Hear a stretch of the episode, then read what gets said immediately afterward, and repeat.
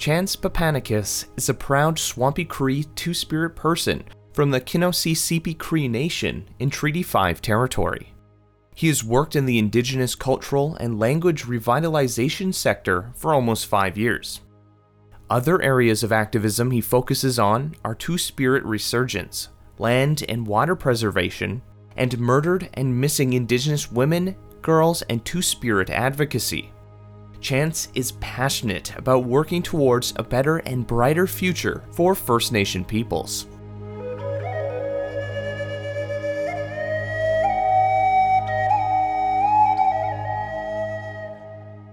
Katamaskat nawao, uh, Chance Paupanakis Disnigasun, Kineseo Pius Tanina, uh, Treaty 5 Ostanina, Winnipeg Ostis Ostanina, Mantuape Ostanina, Wigas Disnigasun. What I said was, my name is Chance Paupanakis. I come from the Kinosew Sipi Cree Nation in Treaty 5 territory. I currently live here in Winnipeg, Manitoba.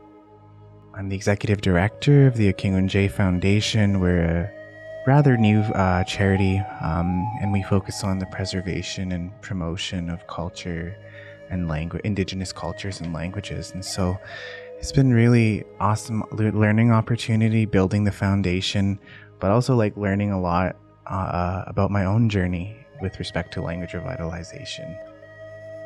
As I said, I come from the Kinosew Sipi Cree Nation, but I've lived in Winnipeg my basically my entire life. I go home often. Grew up around my grandmother, my mom's mom, a lot, and as I get older and when I went to school and when I started learning about residential schools and the 60 scoop day schools, Indian hospitals, there's like a plethora of things that have happened to our people that have caused like um, a dispossession of our identities. And so as I became educated, I became aware and I wanted to do something about it. And so I started, you know, focusing on my like individual journey of language reclamation and I'd probably call myself almost intermediate Cree speaker. Um, in that like I can probably have like a basic conversation. I understand probably 65 70% of the language um, but yeah i was thankful like my mother and father well my mother more so speaks cree fluently but my dad doesn't and so that's an interesting story as well because my dad's parents went to residential school and so they grew up with the thought that the Cree language wasn't valuable and that the English language uh, was what is needed to succeed in this Western world. And so they didn't teach their kids, including my dad, um, the language. But however, on, on the other side of things, my mom, my, my maternal grandmother, she did not go to residential school. And her dad actually, when the plane, like the, the Indian agents would come by plane, and so uh, they would come by plane and they'd take the kids. The RCMP would often help them round up the kids. Obviously, most of the time, if not all the time, it was not, it was inconsensual. It, you know, like they stole the children, right? And so yeah, and so but what my grand my great grandfather did was he hid my grandmother and her siblings in the in the bush in the forest and so they weren't taken to residential schools. Uh, so they grew up speaking their languages and so too did their children like my grandmother and her sisters all of their kids speak cree right? So but I'm thankful that my mom, whenever we do speak, I always ask her questions about the language, and same with my grandmothers on both sides. Like my grand, all my grandparents speak the language fluently, but my dad doesn't. My mom does. So when, but whenever I speak to my grandmothers, especially, I try to learn from them while they're on this earth because I want to learn Cree because there's different they call it local variation, right? So like you have the Cree Nation which is like extends from Alberta to Quebec. So it's a really large land. We have a large land base. We're the largest First Nation group in Canada, second in North America, next to the Navajo Nation. And so there's the Y dialect, which is in the west, and then there's the TH dialect, N dialect. I'm N dialect, by the way, which is Swampy Cree. Swampy Cree is mostly in um, eastern Saskatchewan and northern Manitoba. And so that's where I come from, is the Kinosew Sipi Cree Nation. And language revitalization, I feel, is part of my, my blood because Norway House, we kind of lead the way, at least a lot of people from Norway House, although the majority of the community doesn't speak the language because it's a very bottom heavy community, as most Indigenous communities are, meaning that it's mostly young people in the community. But uh, there's so many people out there who are teaching the language. Like my in the in the Cree culture, we like my my my grandfather's cousin Ken Paupanakis that was the longest serving professor at the Faculty of Native Studies at the University of Manitoba, and he was a Cree professor. And so but I call him my grandfather, even though, like, technically he would be like a great uncle almost, right? But yeah, so I feel like it's part of my blood. And when I got this job, you know, I was I was completely surprised because it was my first senior uh, directorial role, but it was it's it's been amazing. It's been a journey because being able to give back to people what was stolen from them is invaluable. It's an invaluable award because language, it really does formulate our worldview, not only as First Nation people, as Cree people, Anishinaabe people, but as human beings. You know, our worldview, the way we view ourselves, the way we view other people and other living beings is based on our language. And so it's really important that everyone has access to their language. And so when I hear of things like immersion programs in Winnipeg One School Division at Isaac Brock. It makes me really happy that we're moving in that direction of reclaiming our languages and our native tongues. You know, the Akingonjay Foundation, as I stated earlier, is, is rather new. We're small but mighty, I'll say, because you know we've we've been um, doing a lot of networking, a lot of fun development, partnership building, like with U Multicultural and other organizations as such and so it's really it's been a it's been a pleasure you know even just to to fund like for example there was a Anishinaabe class that was being taught in Riding Mountain and they had reached out to us uh, requesting funding for their graduates and us being a charity of course we said yes because we want to help with the monetary aspect of language revitalization.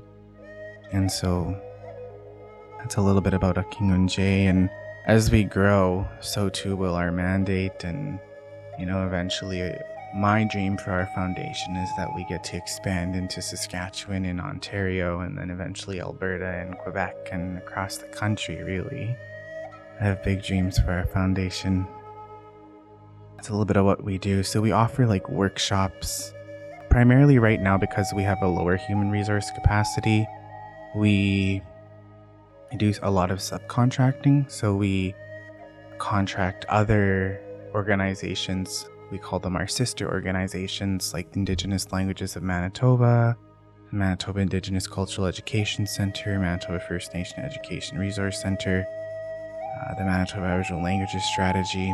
And so we help, or they help us deliver our programming so we give them the money, they deliver the program, and it's a really beautiful partnership. But hopefully, in the future, again, as we grow capacity, both human resource capacity and financial capacity, we'll be able to deliver our own programming. That's a short but also long term goal of mine, if that makes sense. Like, always wanting to grow because we're in the decade of Indigenous languages right now. The United Nations declared that, I think, in 2019, and so we're seeing a resurgence of reclaiming our languages. I just think it's really beautiful that we're able to be part of that. And I really truly think that because the way I view things is that Winnipeg, because the Red at the Forks there, that's where the Hudson's Bay Company had their main trading post. And so the Cree people, the Anishinaabe people, Dakota people, Dene people, people from really all over Turtle Island would meet there and trade. Uh, and people argue well, it's a fact that the Hudson's Bay Company was kind of the first colonial entity in Canada. And so I like to think of, I don't like to think of, but I think of Winnipeg as like the physical epicenter of settler colonialism because this is where it all began, right? And then it expanded. And so, but again, because of that, you know, we kind of turned our sad story into a success. We turned it around, and now we have so many people in the region working towards Indigenous cultural and language revitalization.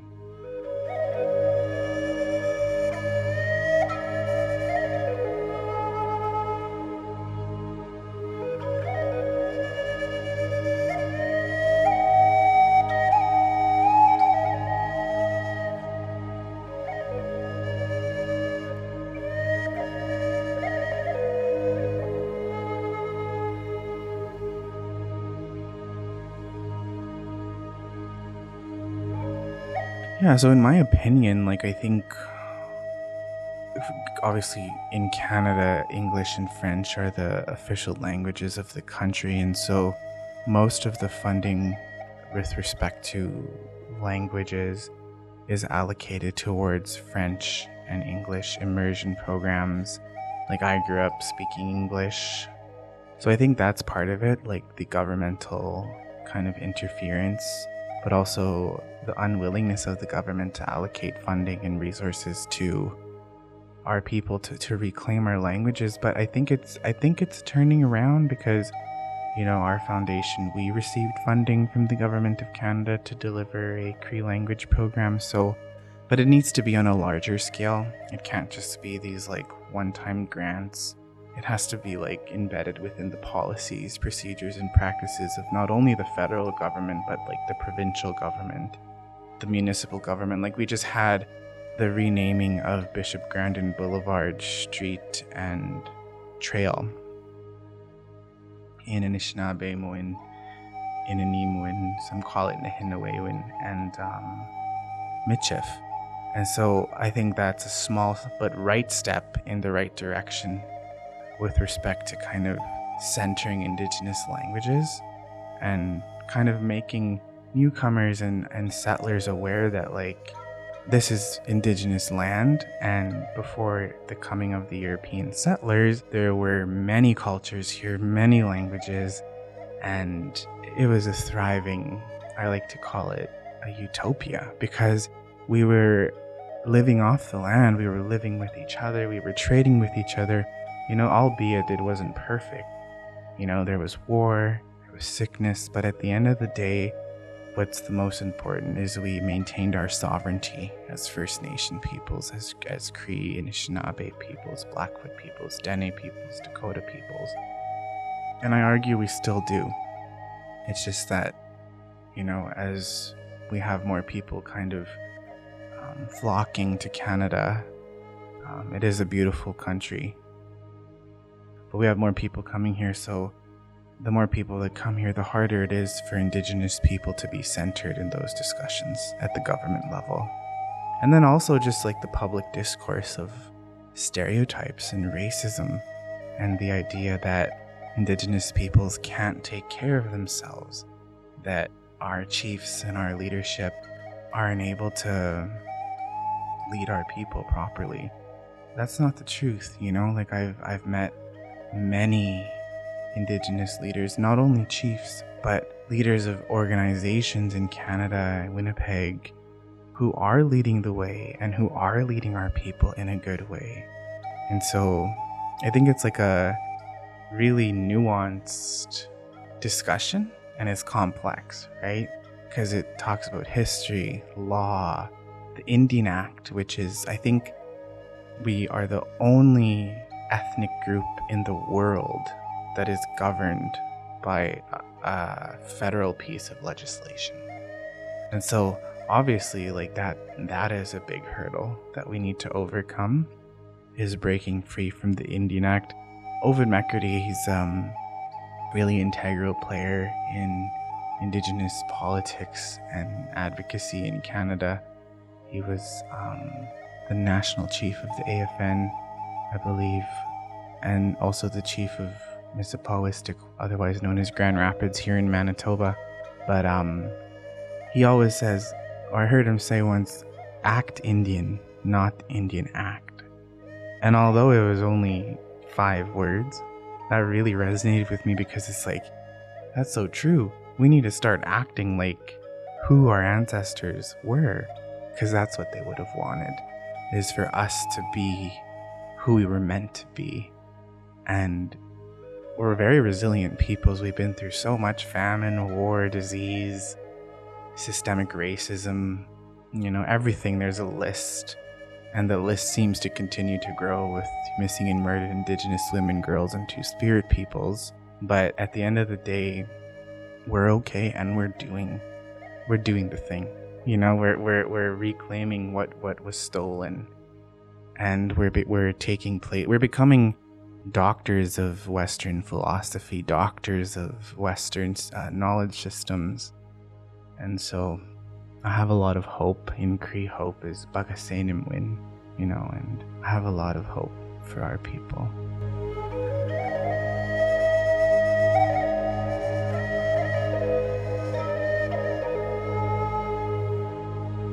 U Multicultural is located on Treaty 1 territory, the traditional territory of the Anishinaabe, Cree, Oji-Cree, Dakota, and Dene peoples, and the national homeland of the Red River Métis.